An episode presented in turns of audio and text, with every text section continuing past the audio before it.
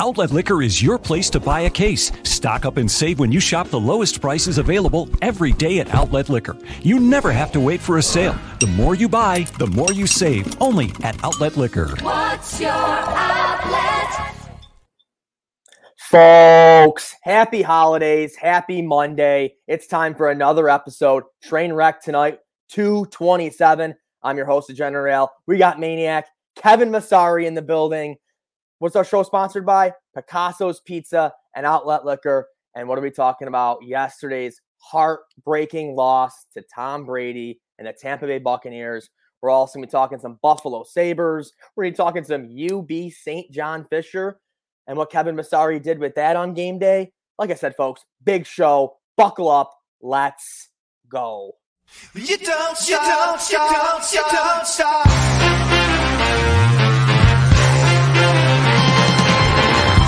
Follow me into the great unknown, where pink flamingos grow. Diet soda flows, and what you take magically regenerates on supermarket shelves.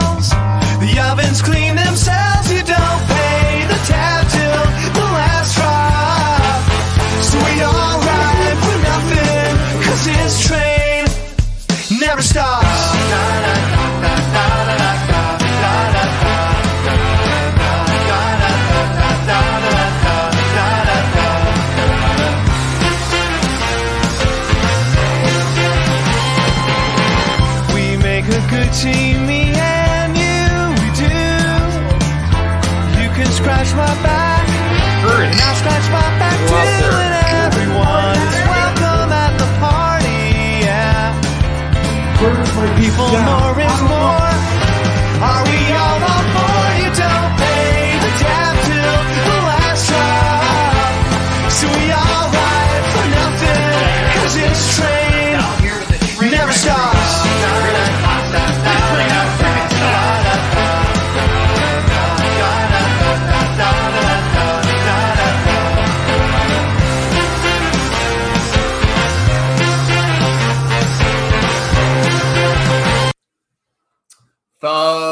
Double your trouble back here. Left you with Al, and you come back to me, Maniac, on this Monday, joined by our guy, our insider over at the Crowd Assist podcast, Kevin Masseri. Kevin, how are we doing today, sir? Living the dream, guys. You know, just just another day in paradise to to kind of break down a Bills game. Um, you know, a lot of good UB talk over the weekend too. So, you know, it doesn't all go go lost, maniac, but uh just just couldn't be any more excited to to be on here and to to really kind of get my first takes on the game too. Isn't it's not like these are old takes. These aren't regurgitated takes. These are these are fresh, ready to go opinions. And this is the thing. I think that you tend to transcend Bills fans a little bit, and I'm not here to, you know, fillet you up and down, but I think that you can let your fanhood get the best of you and enjoy the craziness that honestly is having Joshua Patrick Allen as your quarterback. But you can also take an objective look at things and be pretty hypercritical in spots where typically that would be reserved for high level analysts. So, with that said, do you make more of the terrible first half yesterday versus the Bucs, or do you make more of the second half where they seem to get things clicking and it seemed to feel more like 2020? You know what's funny about that is if you would have asked me at about 6:30 p.m. yesterday, I just I it was gonna be just terrible. It was gonna be a rip into them. It was gonna be not great. Now, what they showed me for the first time, really, man, really since at points in 2020, um, you know, I can't even say they they rolled their 2020 schedule too. Um, they really dominated it, and that Rams game was kind of one where they let up the lead and came back and won, kind of in similar fashion, but on the other side, um, at home.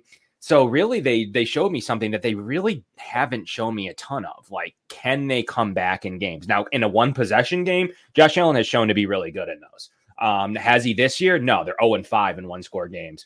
Um, so there's some issues to talk about there. But um, I'm on the positive end because of how well they played, and I am firmly on the belief that I can't I can't sit here throughout the day and look at five defensive pass interference holding calls on the Bills defense and zero um, on Tampa Bay's defense. It doesn't sit right for me um, because those are game changing plays on a, on a unit that calls the second most um, pass interference holding calls in the NFL.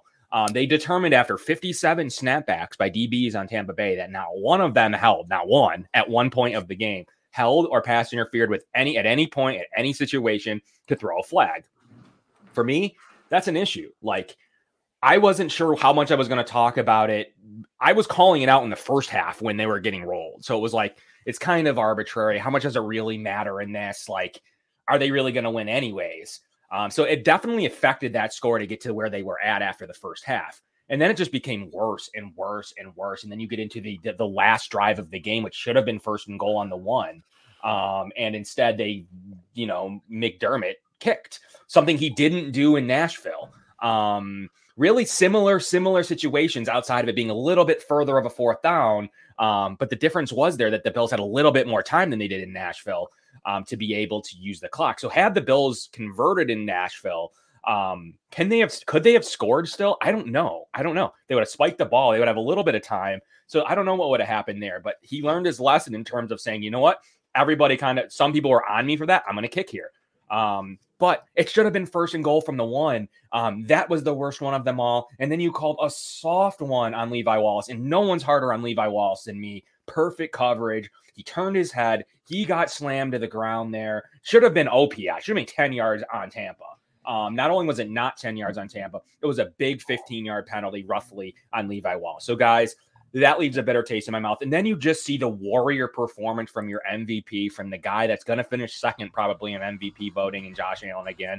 Um, just continues to have MVP like years, but just has one player just a tiny bit better. Last year was Rodgers. This year it looks like it's going to be Brady, but he outdueled him in my opinion. They did not lose because of Josh Allen. Josh Allen was fantastic all game long.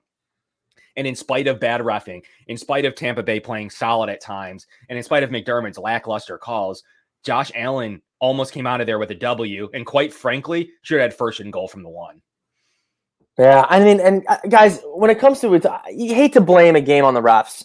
And one thing I got to mention with this is it's different, in my opinion, now because of social media and replay and every different angle you can see. I mean, I'll be honest, at first, like when I first saw that Stefon Diggs one, it kind of looked like they were just both at, on each other. Like th- when it first happened, I'm like, I, live, I live. It definitely looked like they were getting tangled up. And if you were the ref, in my perspective, this is what was my live take. You could have interpreted that as him kind of pulling the DB in and then trying to go for it. And yeah, I think it's a situation where historically refs have swallowed their whistle like yep. 20 times out of 19. But it's just so weird to me. And I know I'm a freakish mind, so I just think about this. I think about the fact that the San Francisco Giants had the best MLB season of any team, and they had their season ended on an interpreted half swing strike call that was wrong. But we get a swallowed whistle here, where when you look at it from virtually every other angle, the only angle that it didn't look like PI from was basically the TV angle because you were kind of behind Diggs. You couldn't yeah, see exactly. what was happening with the jersey pull. But I mean, when you saw all the other angles, it was just so egregious and so ridiculous. Honestly, honestly, and, ridiculous. And guys, I'm not going to lie though, too. Even the Levi Wallace one, when you see it live the first time, you think Levi's like this and doesn't turn around. Like that, that was my first thing. I'm like, okay, they're gonna call it. But then you see the replay and then you see everything else and you see Evans reel him in. Then you're like, holy crap. But I'm not saying that like I'm sorry, I love your point where the, the amount of snaps and the no calls for the Bills and the refs, like that's it's clearly a red flag, which it which it is. Every call went the Bucs' way. But in live time, I thought honestly it was pass interference on Wallace. I did. I said to my dad, I said to James Spoken, like, Dad, I he he he didn't turn around, just had his hands up on his body. To me, I'm fine with you calling it on Wallace. A, I don't think he's good, and B, like I don't I don't mind you making that call if that's what you want and you want to prefer to call that against the DB um, on an underthrown ball that he wasn't catching. Um, fine, but you gotta call it the other way. Exactly. Um, they negated some big holdings on the temp, bad holding plays. So not only do t- I, I've seen this in Bucksland too where they thought that that should have been roughing the passer for getting a player getting thrown into Brady, which on a holding call um, that negated on us just the world's softest holding.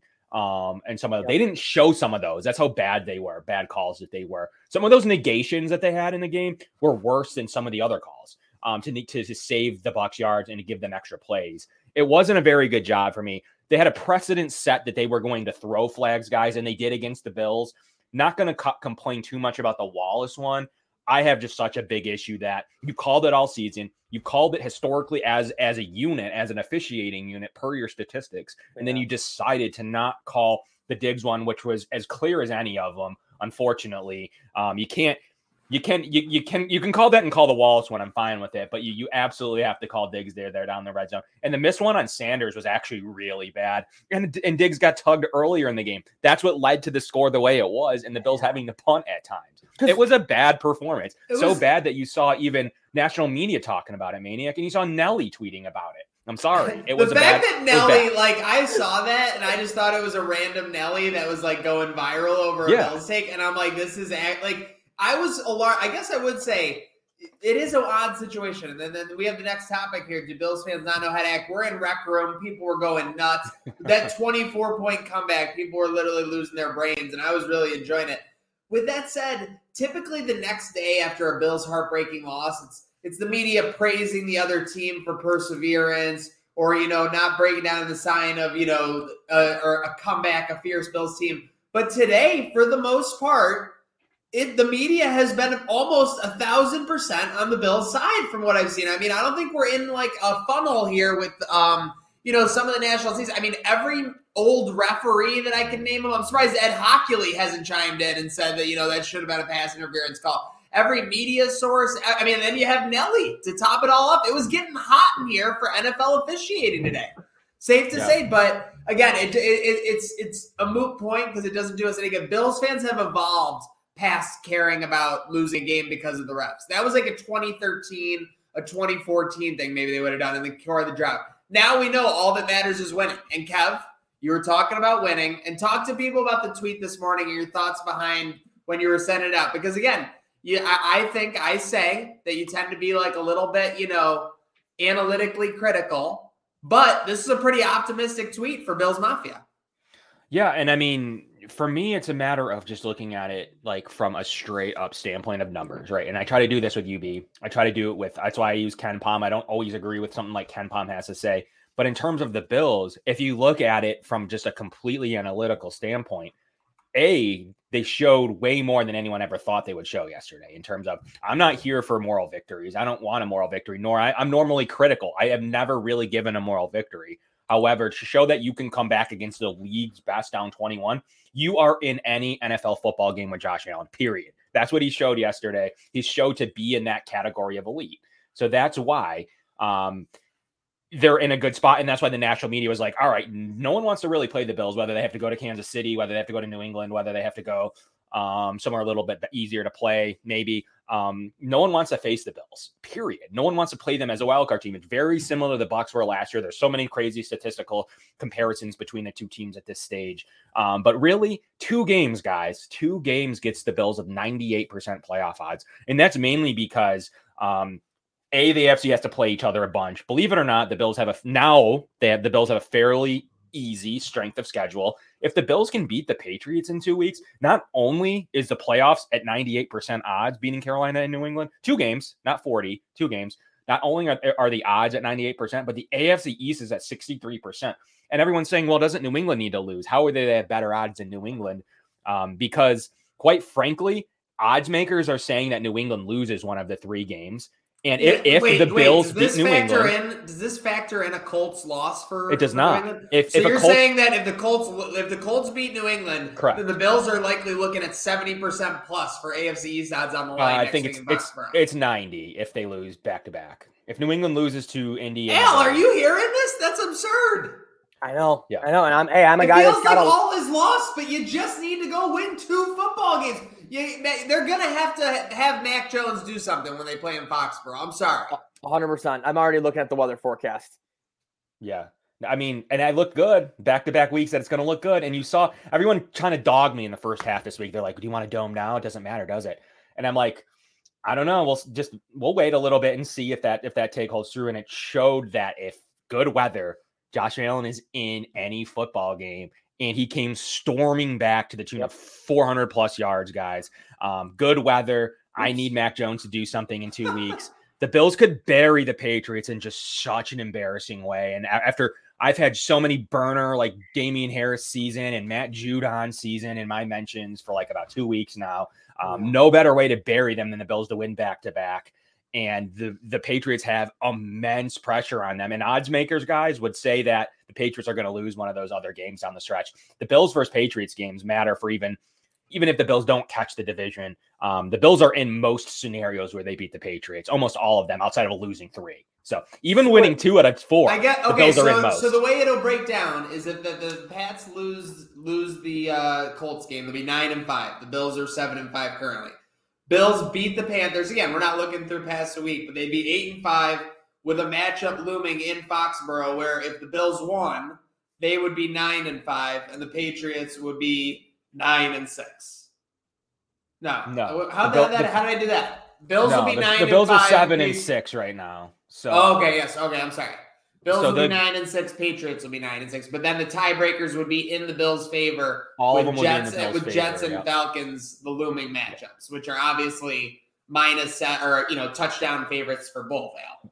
Yep, and New England to end the year after Buffalo is home to Jacksonville and at Miami.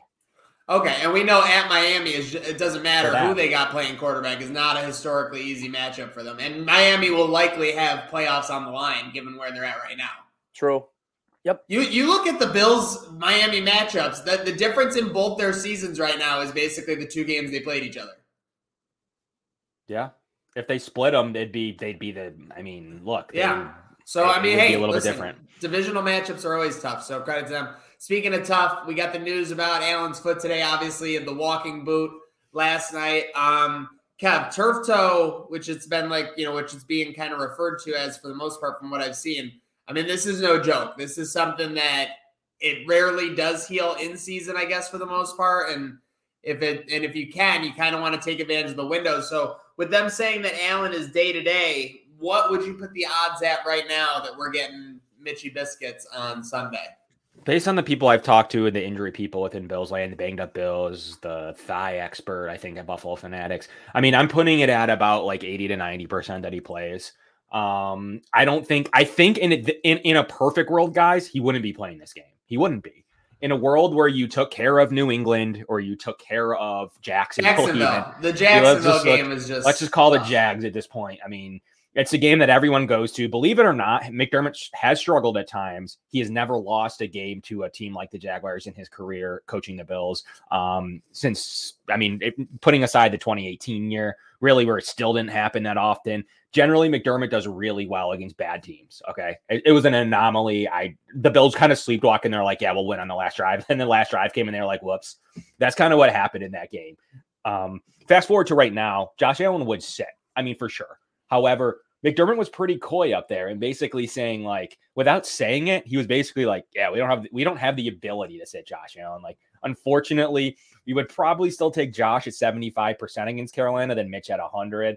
As you get down to Josh being like 50-50, that's when, you know, you might you might go to Mitchell. But if Josh says he's 75 80%, he's going to play. Um, I mean, he just the threat of him being there is enough to supersede Mitchell Trubisky. So, guys, I would I, I have him playing. I think he plays day to day is great terminology for McDermott instead of the week to week label. I was gonna say, like this, it kind of reminded me of 2019 when he had the concussion against New England. Comes out the next day and he's day to day, and everybody at that point was taking a week off when they got anything concussion wise. And I'm like, day to day, how can that be? Ipso facto, he's playing that weekend against Tennessee. Um, so yeah, I was very uh, like, I'm glad to hear that you have optimism in that terminology because that made me pretty happy. I just don't think they can sit them. Period. Like, I mean, they would. I think they would. They they they are conservative historically. Um, but I Ten think point he- favorites, though. You don't think they they can possibly start Mitch No. Trubisky in this spot, Can, Kev? can I say No. something? Yeah, you know why? I don't think so either. Because look at the first half against Tampa. Well, the, the first halves all over the board have been terrible. And I want to talk to you about this, Kevin, because we're going to get to Daboll and McDermott in a second. But since the bye week, they have they have scored 10 points or less in the first quarter, first half, six out of seven times. They they I mean, that's just horrific. right that's now. just horrific. Like last year, they were friggin' storming out the gate. Rams, Seahawks, they were literally pouring 28 points up on the first half and stuff like that. And it made it so that it had a lot of, you know, weaknesses on the defense. this year they have a defense that's stronger than ever. It seems. I know there's holes in it with the ran with the running game, especially sometimes, especially Yeah. starting off in that first quarter yesterday. But what the hell is going on? Why is it not more of the second half offense we saw yesterday, where you're getting Gabe Davis involved, you're getting Beasley involved, and then you can just out every so often go to Diggs because the ball is moving. What, what, what is up with this stale first half offense? Bottom line, six out of seven weeks since the bye, 10 points or less. I mean, it's adjustments. So you got to give them credit for making some adjust, adjustments in the fourth quarter and in the second half of football games. They are making changes, something we haven't seen under many regimes here in Buffalo. Um, really, where someone, I mean, I remember those teams, like you were mentioning in 2014, 2015 earlier. Some of those teams just literally couldn't play in the third quarter because they got out coached so bad. Um, and right now, you're getting some really good scheme and, and adjustments. Teams are playing their best against the Bills. You aren't getting the worst of Jaguars. You got the best of the Jaguars. You aren't getting the worst of many teams. You know, albeit everyone likes to say they've played backup quarterbacks. That's like the go-to for people. Like, and Heineke's been fine. He's been good in the league right now. He's been playing average quarterback ball right now. Mike White was the next coming, like at, at one point. Like he was the guy, like, and then he got buried quickly. Siemian had beat the Bucs coming in. Um, so you know, I don't want to necessarily hear that these these were just garbage backup quarterbacks outside of like Davis Mills. The rest of them have been sufficient play. They knocked Tua out. Tua is on a run now. Bills buried him too. Um, so I mean, I don't want to necessarily hear, and then they confuse Mahomes uh, pretty much all day. You know, Carson Wentz couldn't do anything in the weather elements. Um, you know, Ben Roethlisberger did nothing. So I mean, the Bills did get it done against some of the better quarterbacks in the league that they've had to play. So and they played really well yesterday in the second half. That was an amazing performance by the defense for not having Tre White. The game planning that needed to go involved with Mike uh, with Mike Evans and Chris Godwin with no Tre White. I don't even want to know how long McDermott had to stay up to come up with some of those schemes and cover two spits they had. How many times has someone in their career completed a 21 point halftime comeback against Tom Brady? Once the Bills. Yeah, it's never happened, right?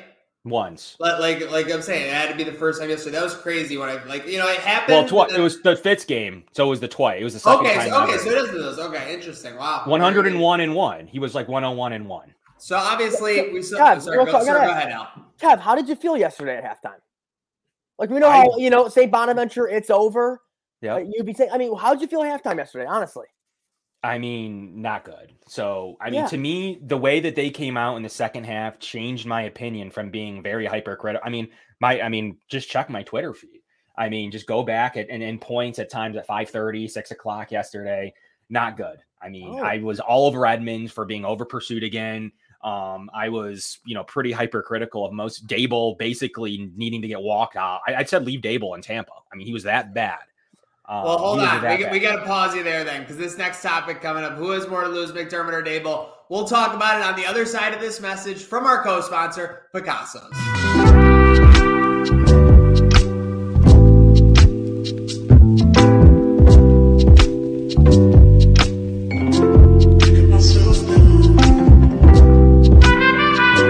Pick up Picasso's tonight. Order online at picassospizza.net. the brakes on Kev there because I knew that this is a nuclear take incoming, so I wanted to make sure. But who has more to lose, Kev? I mean, you're talking about leaving Daboll in Tampa Bay. This is a guy who last year, when you were talking about this time, oh my gosh, this guy has his pick of the litter. He can go to he can go to L.A. and work with Herbert, Keenan Allen, and Mike Williams, which sounds amazing on paper in that weather. Um, but yeah, like right now, Daboll to me feels like he's literally on the verge probably of losing these head coach candidacies if he hasn't already. Maybe I've already missed it because of you know other coordinators that are having great years, but when people are going to look at this, he, I mean, yeah, Allen's great, and it seems to be like a league consensus that people are realizing that. And instead of the 2019 and 2020 hype where he was getting it for making Josh Allen work, people realize now maybe Daboll might be holding him back at times. I mean, you tell me. I think right here on Trainwreck tonight, I think it's easy to, for me to say right now, summing it all up. Did Daboll make Josh Allen or did Josh Allen make Brian Daboll? Oh, it was no. easy for people to to to to look at it like Josh Allen sucked. You had to defend your draft take, and people did this basically until last year. I mean, really up until the end the end of last year, Yeah. people had to to back into their draft take, right? So how did they do that? They gave Brian Daboll praise, basically, is what happened. So Brian Daboll's like, yeah, baby, let me, let me, let me inherit all this praise. Um, but what we just learned out in 2021, Josh Allen didn't regress. The offensive coordinator regressed. He's having trouble calling plays. He's having trouble in the red zone. He's having trouble with personnel. He's having trouble putting the right offensive line on the field. He's having trouble with his weapons. He's having trouble at the running back position. He's struggling. He's struggling as an offensive coordinator. He can be creative when you have a freaking quarterback that can run for 100 yards and throw for 300. One of five players to ever do it. I mean, Crazy. me and Maniac could go on the sideline and, and try to figure something out. Al and Um, I have, have been on a college sideline, and I think in an, if you just gave me an hour, I don't know if I could still throw for 300 yards or even run the, the 100 yards. It was absurd.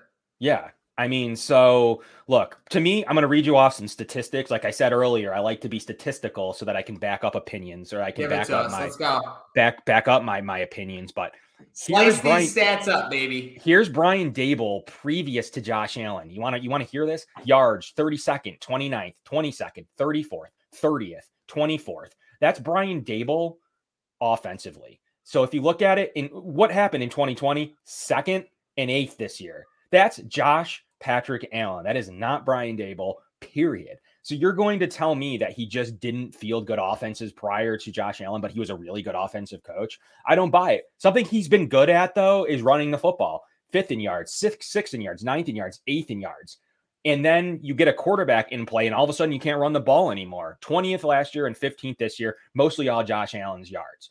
Brian Daboll has struggled as a coach. Unfortunately, to your question um, about who has more to lose, it's Brian Daboll because, quite frankly, he got passed over for the Chargers job for a reason. And then you look at it as as McDermott isn't going anywhere. He signed an extension. You know, unfortunately, if he was to blame anyone, it's going to be the fall guys in Bobby Johnson and in in Brian Daboll. I That's can't believe up. that oh, that the OG Bobby Johnson is probably logistically the closest guy to getting fired right now in the Bills, and that makes me sad. I'm just thinking about all the hype videos from 2018 and 2019 of him working with the group and going nuts, and it's it's upsetting, Kev.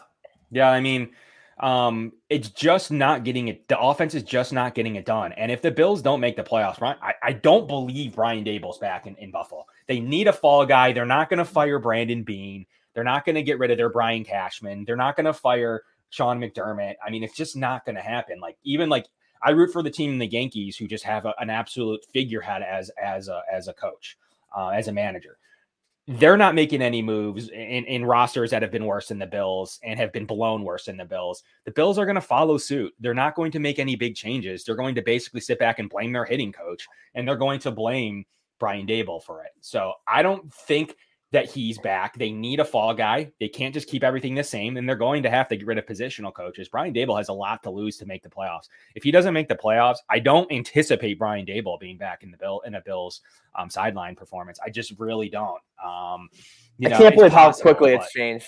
It, has changed before the- very quickly. before the I season- changed everything. I know before the season started, we're like, oh my God, thank God he's back. Another year with Josh. This is going to be amazing. We're going to the Super Bowl. And now it's like, we want him to get another, like, uh, people literally want him to go find a coaching job this year at the end of the season. Or I don't There think he is gets there it. is so much extreme like I'd say yeah he'll get he'll get a shitty coaching job for sure.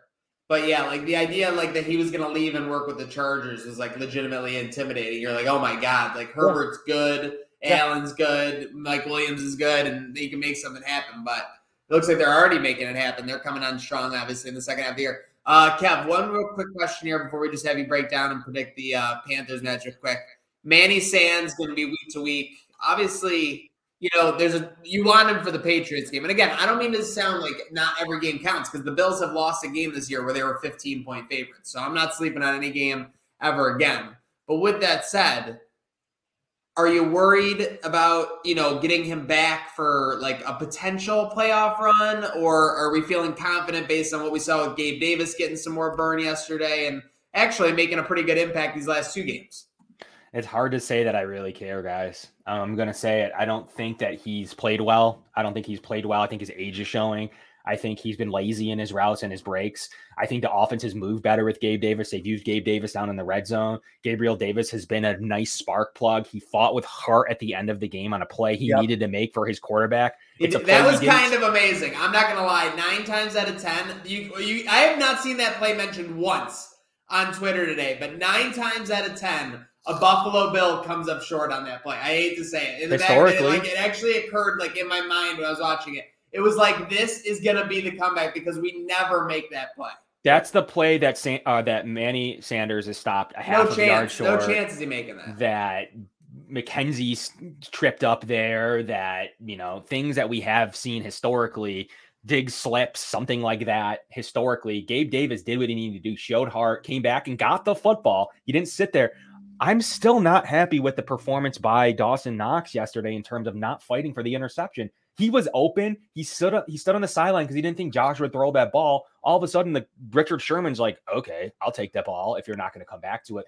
Gabe Davis did the exact opposite. He went back to the football, needed to secure the catch first, even though he gave up um, the first down. He had to in that situation, and not It was only a, he, great situational awareness. Or he could have came in with the breakup for sure. It literally he was have came that in the close. breakout. He could have waited for the ball. Um, he could have not realized where he was on the field, and then he realized, you know what? He probably would have gotten it because he he kept his footing. However, he still fought for a, a bunch of extra yards.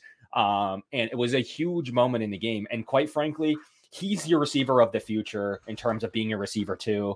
I need to see him keep developing. I just, to me, get him his snaps. It's kind of like what we talk about in UB football all the time. Like, play him. He's your guy. He needs the minutes. Get him the stats. He has good rapport with Josh, and it's hard to deny how good the offense moved with. It could be totally random, but you can't deny how well he's played down the stretch here, both in New England and against um, um, the Bucs. So to me, I'm not overly upset by it. As long as you have Steph Diggs, as long as you still have Dawson Knox, as long as you still have Cole Beasley, um, he is a great option in those situations. And I think he's shown to me more to be than Emmanuel Sanders. And now it's a reason to give him 80% of the snaps. Okay, before we get to great Sabres talk and UB, which everyone is looking forward to, uh, Kev, give us your rapid predictions, both with Josh Allen as a starter and with Mitch Trubisky as a starter for this Sunday against Carolina. I think the Bills have a lot to play for and they have a lot to prove, and they want to prove that they can even be seven and six and still be a scary five or six seed at the minimum in this in this tournament. I still think the Bills will show you that they're the dominant team. Carolina's switching quarterbacks. They don't have an offensive line. They don't have a running back. I don't know if DJ Moore is going to go. He got banged up and then hit with the injury tent late in that game. I just don't see them doing enough. I'm um, traveling up to the north. I just think it's 31 to 10 with Josh Allen playing tomorrow uh, on Sunday. And then with Mitchell Trubisky, you're not going to get some of those wild plays. I still think that there might be some issues there. However, I don't anticipate it being crazy different. I would still say, but a little bit closer. I'm still predicting more of like a, a 23 to 16 game with Mitchell Trubisky in the game, and that's due to needing to punt a little bit more. Carolina getting a little bit more opportunity, but I think they cover if they if that's that spread won't stay there. But um, I think that they'll cover with Mitchell Trubisky playing. Um, but I still think the Bills will do enough. I just don't know with the loss of the Jag, as as Al mentioned. I don't know that they have the opportunity to to, to not play Josh Allen. uh, to me, Maniac and Kev, it's. I know under Sean McDermott, we try to limit the quote unquote letdown spot, but I mean, you're going off a, a an incredible, tough loss to New England, and then another heartbreaker. It, how do you eh, like? How do you get up for this, This, game? this is this is going to be the classic third game in 13 days for the you know Bills. what I'm saying? Like, how do you get up for this game? The Carolina Panthers with who at quarterback, with who at this position? If it's Trubisky, I I'm not going to say they cover the spread. I don't know what the spread's going to be. Currently, it's ten and a half. You got to think Allen's probably The spread worth- has me feeling good, uh, and, and you know what? To be honest, I'm going to admit it, and I, rarely do admit that I'm I'm completely wrong. I've put a little too much faith in Vegas and where they're reflecting the Bills so far. Yeah, you year. Have. I, I, I'll you admit it, and, and, and I'm going to admit it before it's too late. So I'm I am no longer going to react. Although you have to admit, when it was like week six and they were three and a half to one to win the Super Bowl, like that was pretty crazy. Like you know, just things that. But I'm not going to let it happen anymore. I'm going to let it just take. I'm, I'm taking it play by play, one eleventh by one eleventh. So, Maniac, how many points do you think Allen's worth?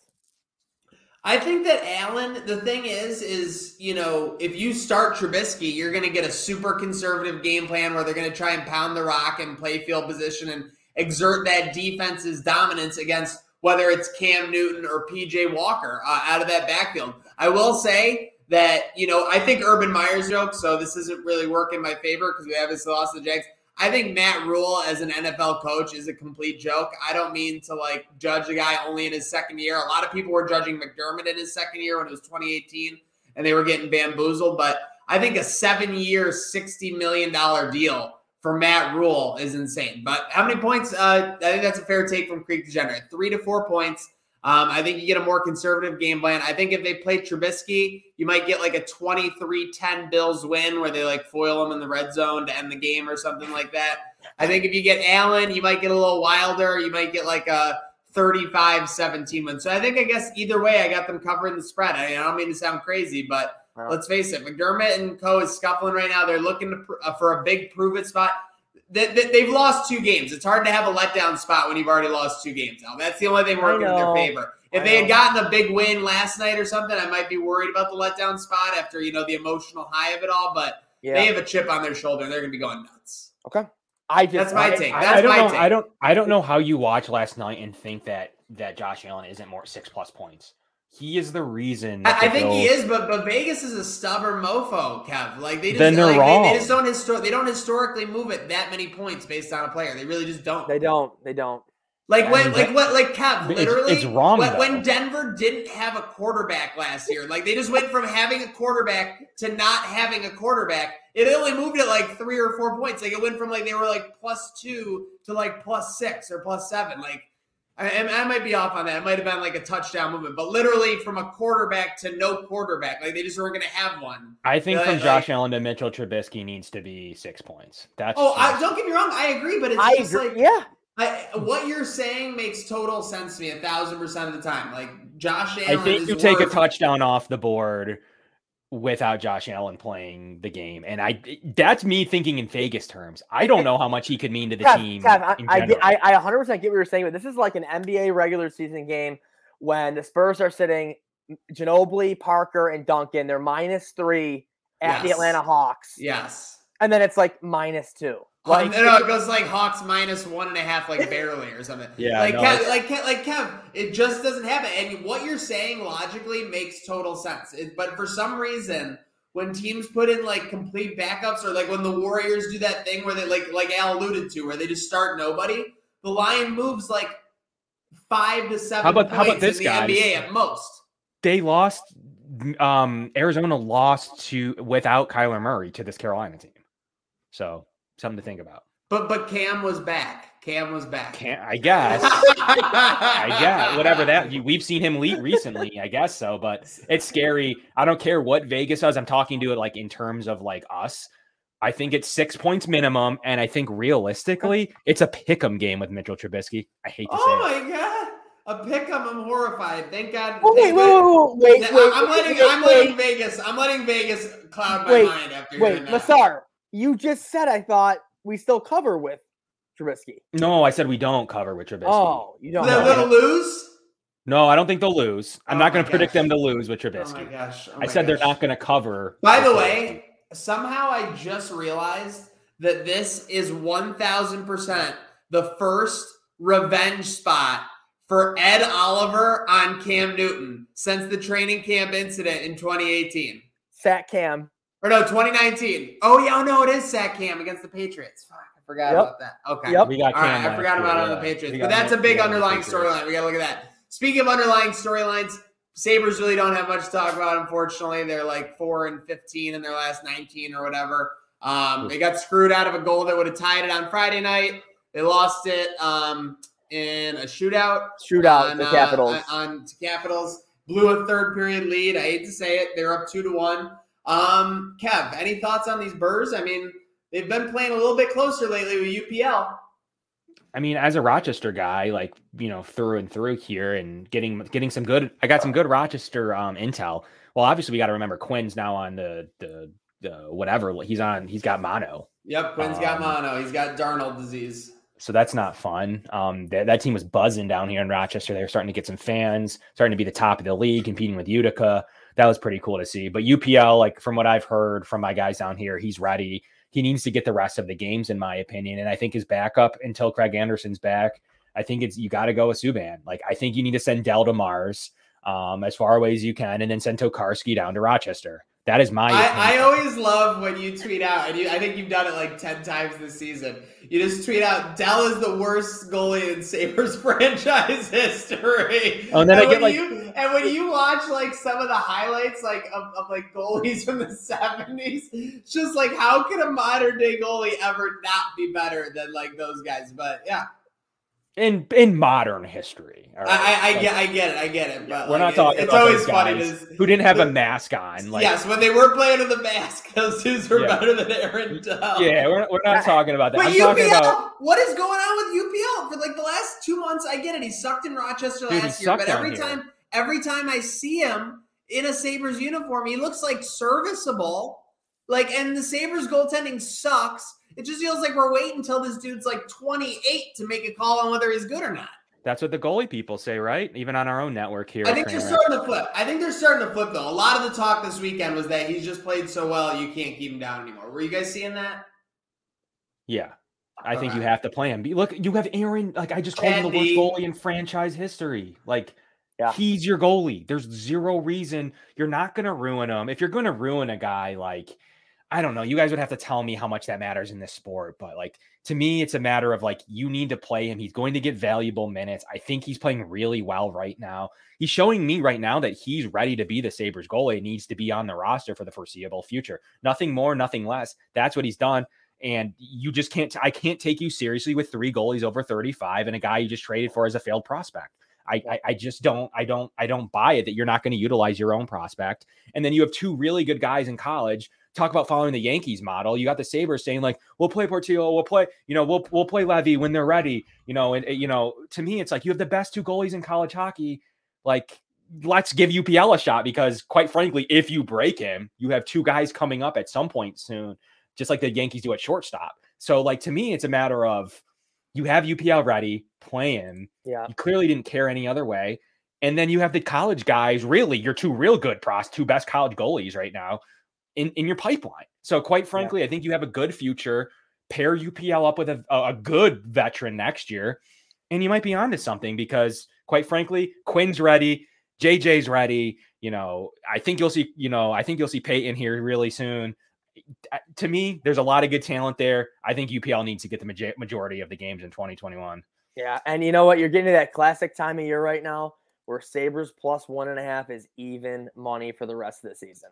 That's all I'm gonna say. Oh, or plus money. But look at this Or again. plus, yep. Since UPL kind of came back on the scene, and they had some pockets early here with Anderson, and then a brief uh, drop here, but finally getting again. This is for the charts people. It's from our friends at uh, the Charging Buffalo.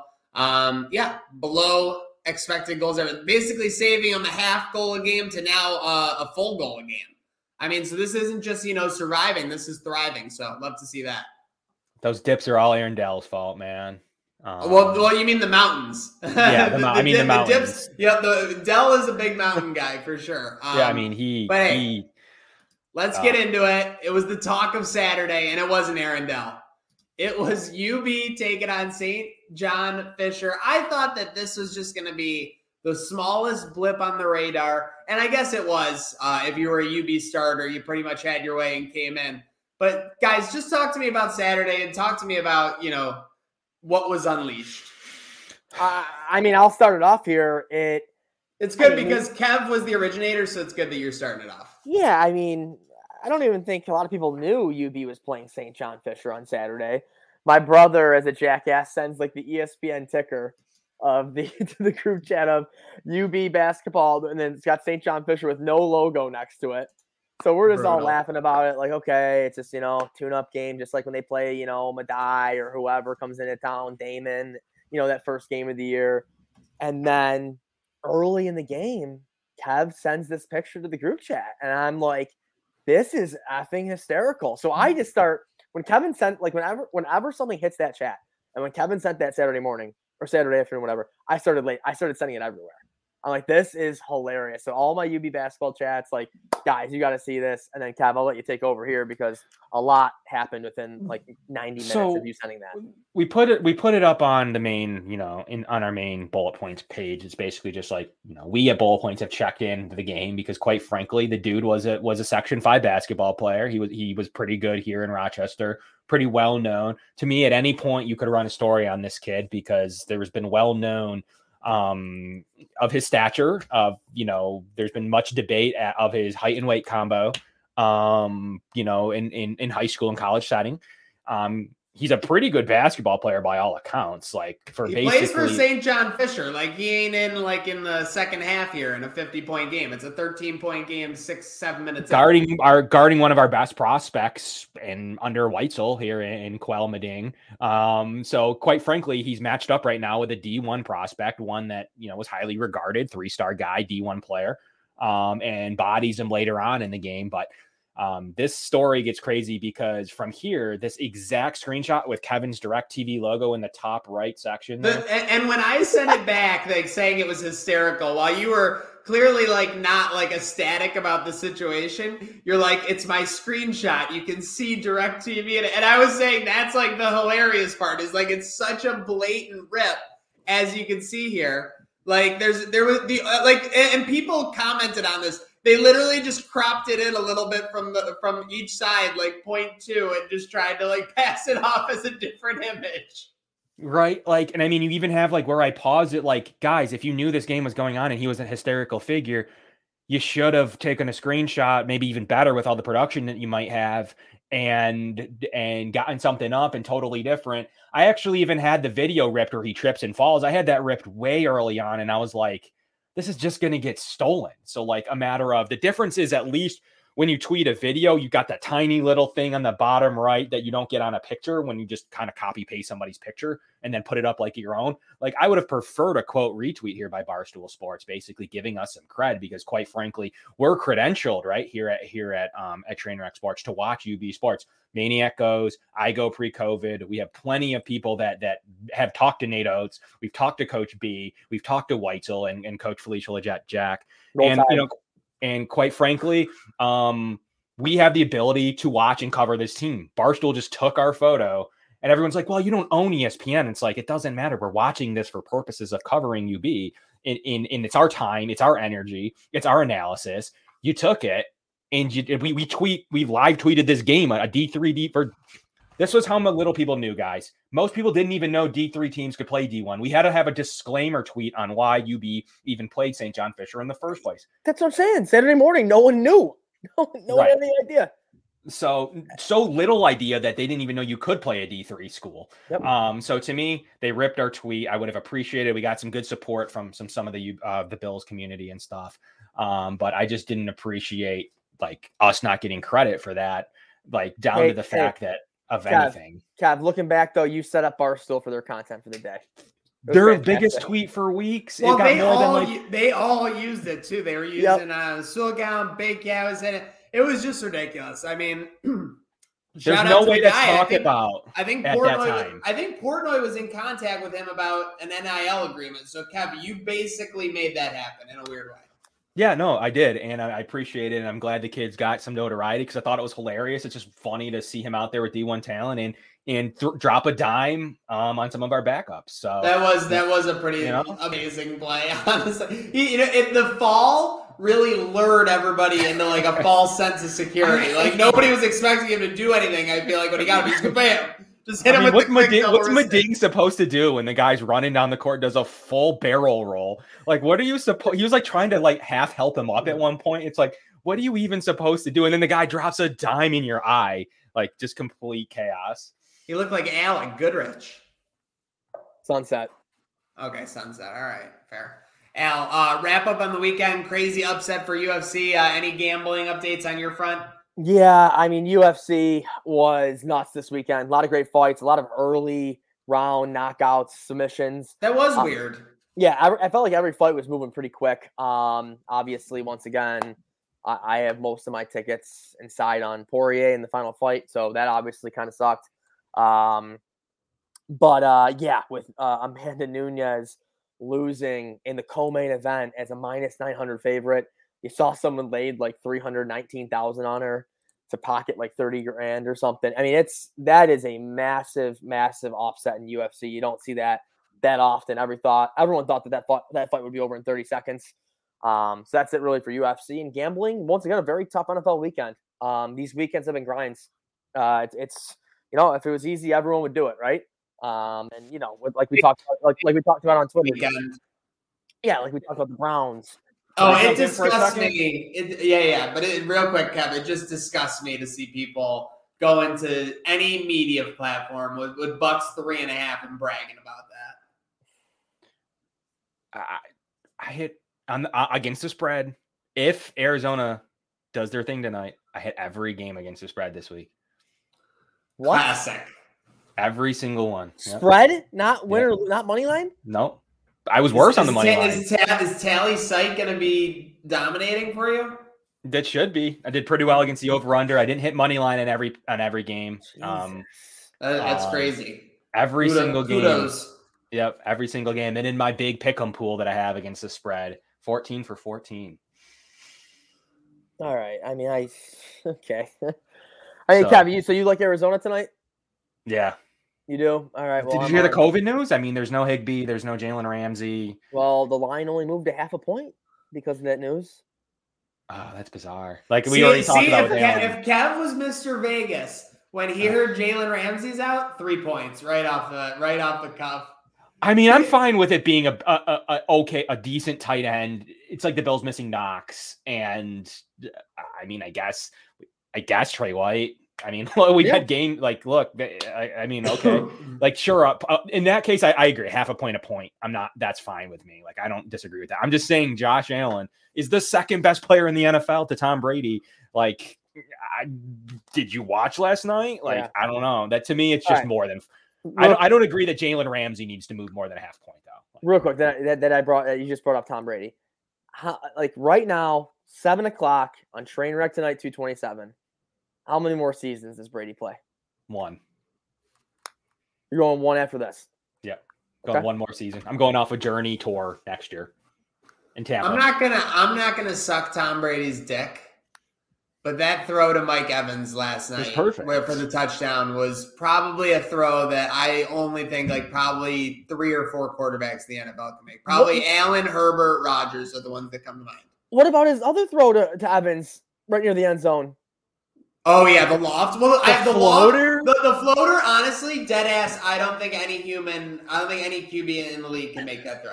That's how a throw like, you can make with Mike Evans. That's a throw you could. That is Mike Evans on that one. The first one was a dime. That When one they is, showed it, like it was literally in his face, and he was like looking the other way, like before he even made his break. Like, that one's it's a lot huge easier. receiver to make. It's a play. lot easier to praise Brady now that he's not a divisional opponent. Even when he beats us, like, like I'm glad that every other fucking team in the NFL is getting to see what we had to deal with for two games out of a 16 game schedule for 18 seasons or whatever the fuck it was. Because that's Absolutely. Th- that was like one of the first points that Paul Peck made out uh, on Trainwreck tonight was that the Bills have been at a mathematical disadvantage for like 15 years. And, bro? Us watching NFL football since the time we can remember. It's 20 years now. It's two decades. That's what I'm asking you, Maniac. Right now, on the record, how many more seasons? Well, blah, blah, blah, blah. He's gonna win MVP. I'm going two more. I'm going two more. I'm going two more after this year. I wanted to do one, truthfully, because I do think Brett Favre thought he was going to play till he was 45 too. But then he got hit like one time, and it was absolutely brutal, and that was the beginning of the end. I think he's Someone- borderline I, I leaving hate it all to, out there. I hate year. to say it, but Brady's got to get hit. Brady, someone has to get. The thing is, he's so good at reading defenses. Nobody ever comes like blindside and nails him. I mean, how, Like about, Arthur Moats nailed Brett Favre. how about Brady's over under rushing total every night is typically a half a yard. He's killing it. He's loving running the ball for 10 yards now.